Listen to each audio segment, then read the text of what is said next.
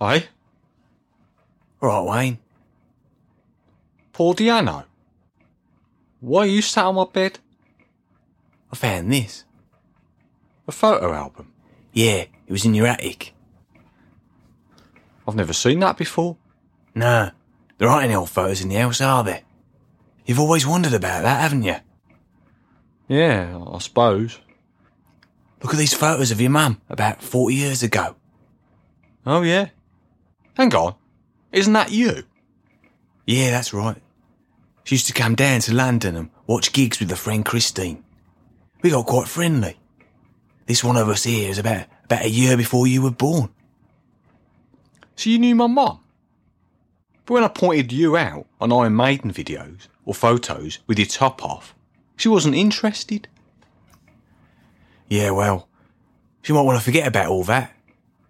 Listen, you're probably wondering why I got in touch with you, of all the people in the world. I just wanted to see how you'd grown up, Wayne. I never got the chance to get to know you. Eh? The truth was up there in the attic, Wayne. What you've wanted to know all these years. So you're my Yeah. father. Oh, thank goodness it was a dream.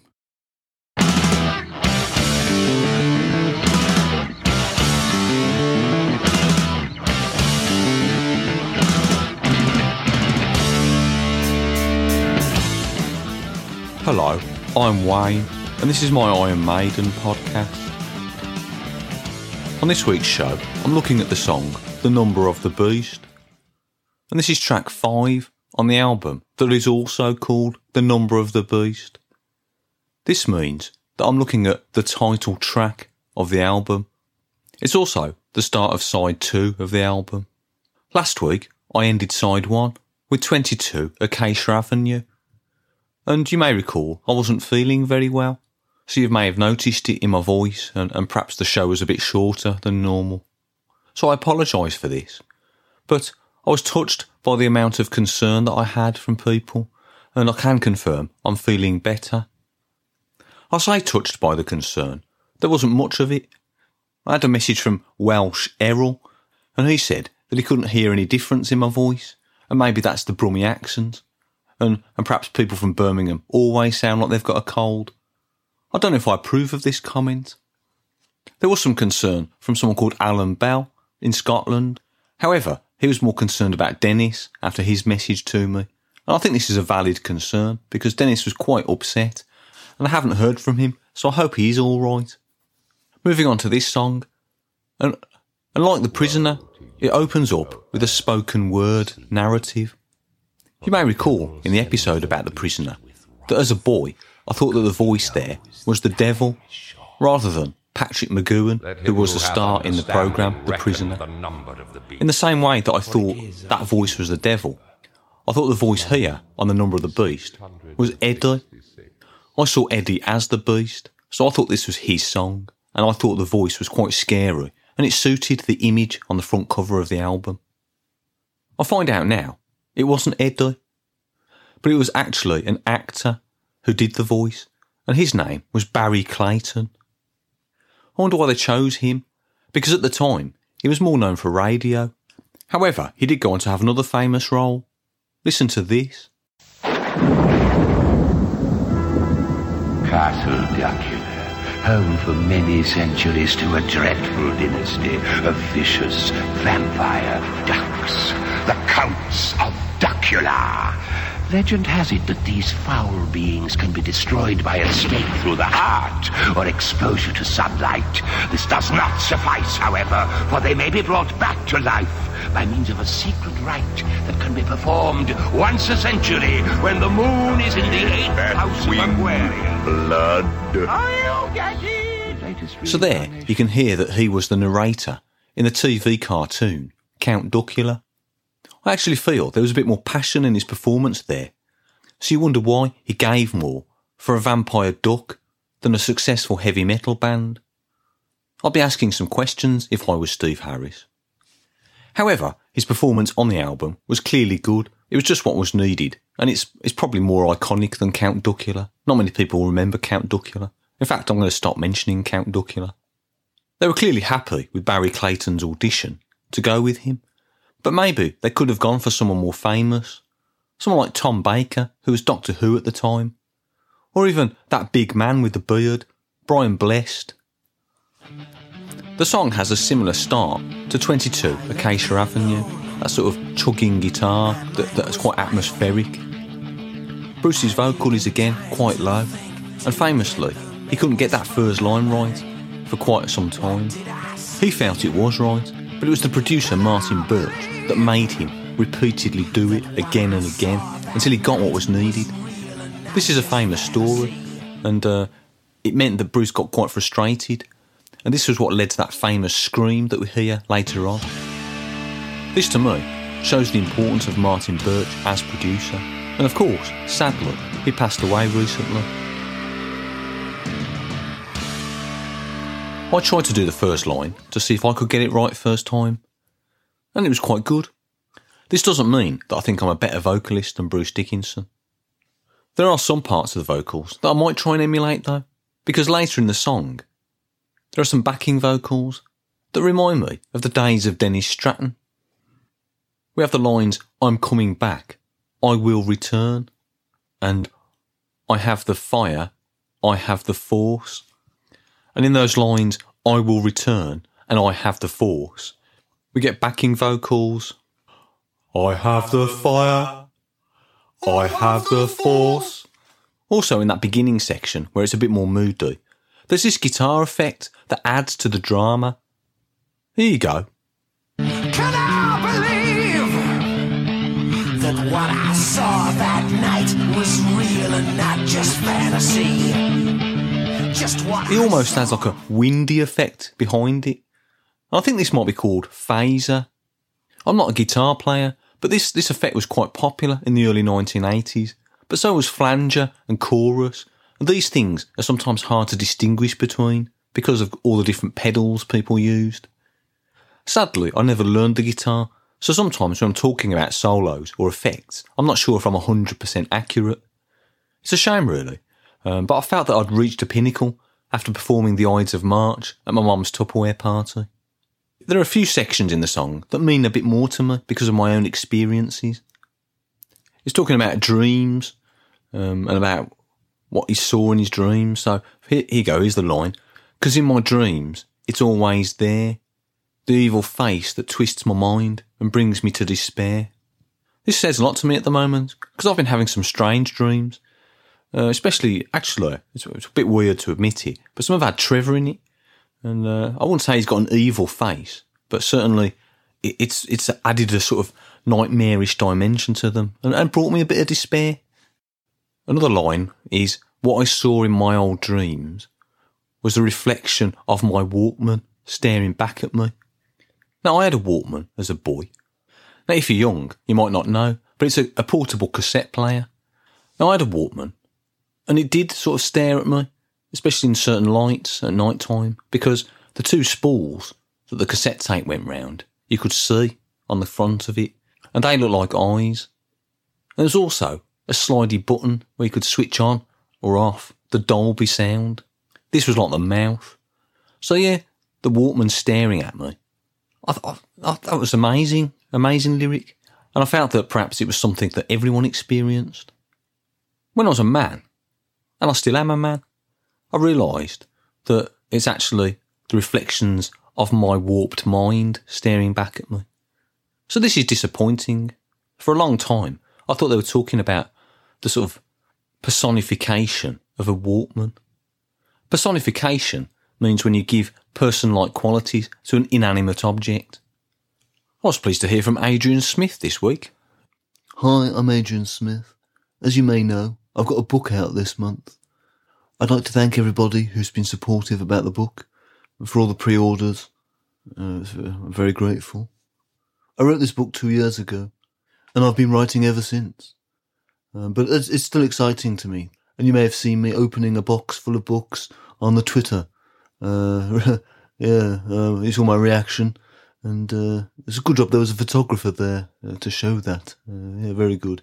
Bit like those TV dramas. Uh, I always think it's a, a coincidence that the cameraman happens to be there when some of the key action occurs.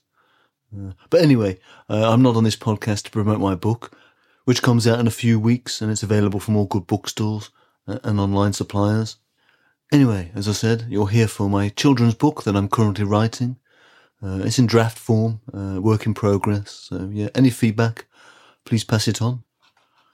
Chapter 10 The Longest Day.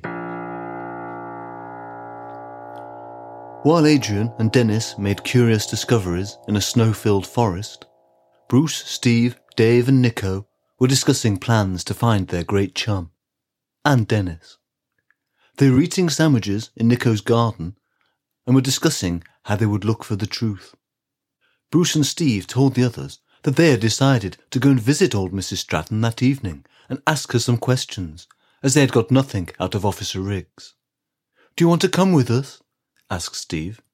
I had better not, said Dave. Just before Nicko could answer, his mother came shrieking out of the house, waving the afternoon newspaper. Another child has gone missing, she said, thrusting the front page in front of the children. They all looked. Third child disappears, said the headline, with a picture of a boy they knew from school.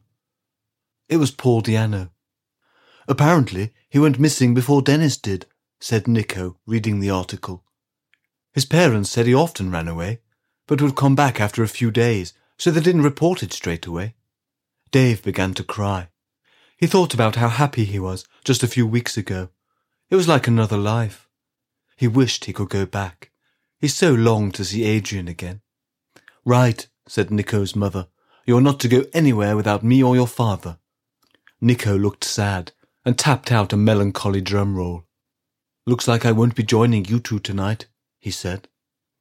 Bruce and Steve were more frightened after this latest news, but knew that they had to speak to old Mrs. Stratton at least they would be together. That evening, they approached the Stratton residence and knocked on the door. Can I help you? asked old Mrs. Stratton warily as she held the door open. Hello, Mrs. Stratton, said Bruce politely. May we talk to you about Dennis? You had better come in, came the reply. They walked through the hallway, unaware that Adrian had walked these very steps once before. They all sat down in the lounge. Would you like some iced lemonade? she asked. Oh, yes, please, chorused the boys. At last they were all sat down, ready to talk. He was a wonderful boy, said old Mrs. Stratton, looking at a photograph of Dennis. Everyone says that about their son, of course, but he was so clever, brighter than a thousand suns. Bruce and Steve nodded. Can we have a look in his room? asked Bruce, thinking this might be a good idea. They had asked Adrian's father this question, but he had refused. Perhaps old Mrs. Stratton might let them look around for clues. Yes, of course, she said, to their surprise. Bruce and Steve went and looked in Dennis's bedroom, but there was nothing unusual. Comics, toys, and lots of pencils crammed into a range of pie tins. They tried to open the wardrobe, but it was locked. Come on, said Steve. There's nothing here. They said goodbye to old Mrs. Stratton and decided to take a longer route home so they could think about things. It had been a long day. It's all very curious, said Steve. Yes, said Bruce. Do you think. Shh, said Steve suddenly and pointed ahead. They were quite close to the village police station, and Bruce looked to see what Steve was pointing at. Coming out of the police station was old Mrs. Stratton. She looked a bit different to usual, as she was wearing a large hat. But she can't have got here so quickly, whispered Bruce.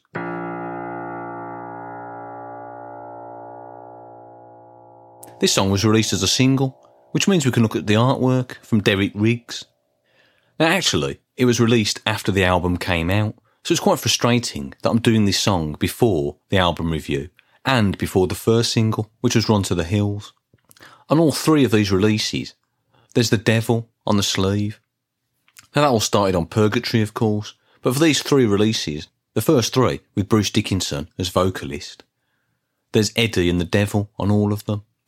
Now this is the third in that series, and it's got Eddie holding the devil's head.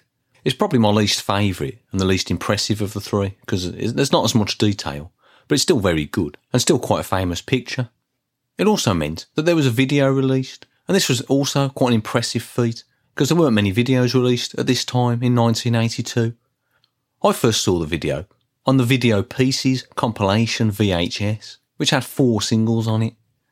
I didn't see it on anything like MTV because we didn't have that. The video was a compilation of footage, probably at the Hammersmith Odeon, because it looked like the Beast on the Road tour backdrop. And it also had sort of montage of horror images from various black and white films, mainly of monsters and strange creatures. What I do remember as a boy was about halfway through, there was these monsters that just appeared, and then this text came on the screen that said, how to make a monster. And I liked the look of this and I was expecting, at the end of the video, some instructions on how to make a monster, but none came. In addition to the band performance and these monsters that just randomly appear, there's also some extra people that appear on stage with the band. We've got some ballroom dancers, this man and a woman doing some twirls and, and some other dance things. There's also some people dressed as devils, and I knew these weren't real devils. I could tell they were people dressed up in mask and like a red bodysuit. However, Eddie also comes on, and he's very impressive. This might be my favourite Eddie, because it doesn't look like someone dressed up with a mask on, but it doesn't look particularly futuristic or high tech. Yet I still don't know exactly how it works. Was he a remote controlled thing, or was it a man on stilts? The theme of the song sort of takes over the dancers a bit, they're just dancing, normal man and a woman, holding up sixes. Um, and I'll explain what the sixes mean in a minute. Um, but at one point, they do a sort of twirly thing, and then the camera effect stutters a bit, and then the woman turns around, and you see her face is actually is like a beast, this brown furry head. This sounds like it might be quite scary, but it wasn't. She just looked a bit like Kevin the Gerbil off the Roland Rat show, which was quite popular at the time I was watching it. As I said, they were holding up sixes, and that's because the main sing along section in the song is 666, the number of the beast, which stems from that reading at the beginning of the song from the book of Revelations. I didn't know about this reference at the time. 666 to me was part of a joke that was in my joke book, which was, what do you get if you dial 666? And the answer to that was, an Australian policeman. This sort of joke might be banned today. But used to get it in joke books. It's quite well known from the 80s. And used to get jokes like this on ice lolly sticks. So you'd have the question on the bottom of the stick where you held it. And then when you finished the ice lolly, the answer would be at the other end, underneath all the, the ice lolly. they don't do that anymore. Maybe it's health and safety. But yeah, I miss it. I miss those jokes. Used to get them on curly whirlies and penguins as well. These are chocolate bars or biscuits, if, if you don't know.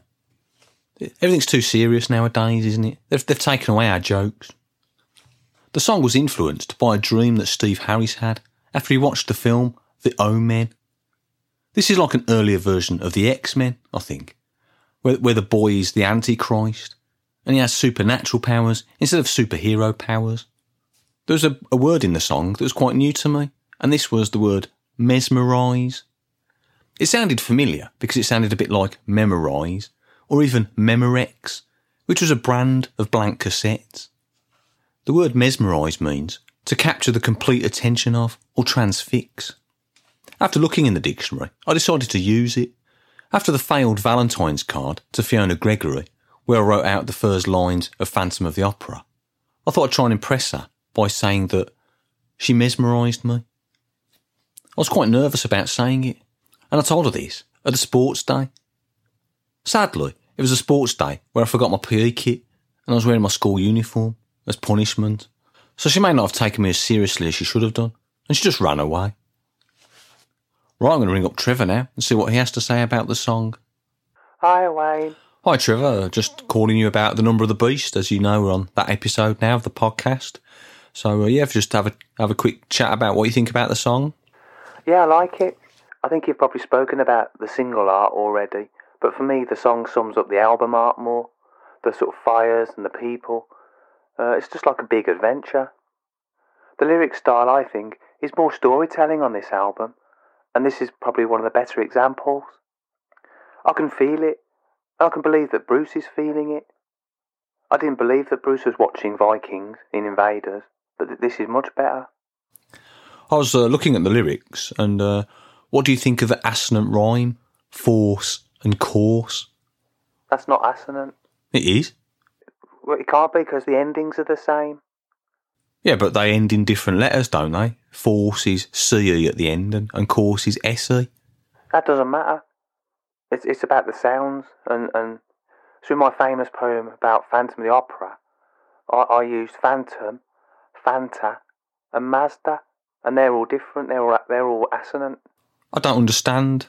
What, what's the difference? Well, force and course do rhyme, don't they? Whereas Phantom ends in an M and Fanta doesn't.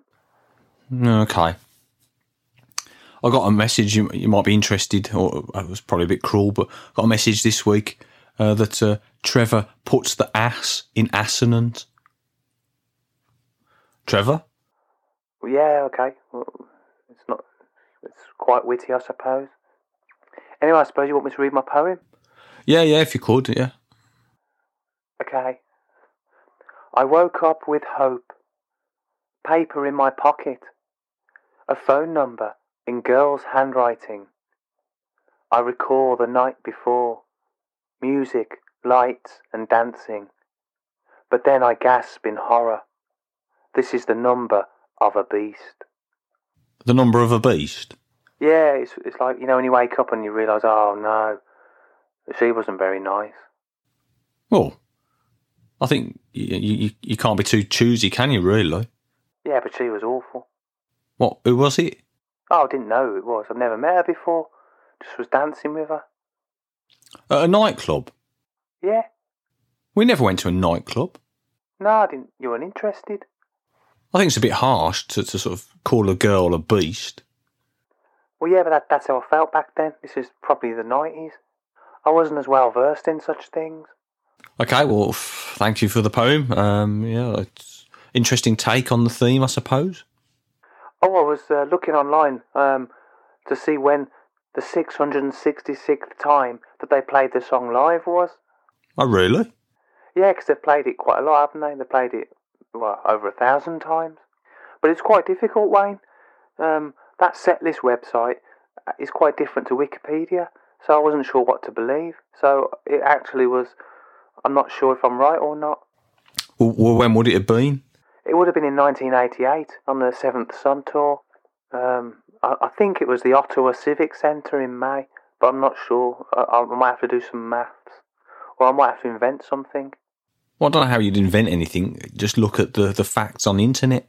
Yeah, maybe. Are we doing a Halloween show? What, what do you ask that for? I don't know. It's, I don't think that's on a Tuesday, is it? Why would we do a Halloween show?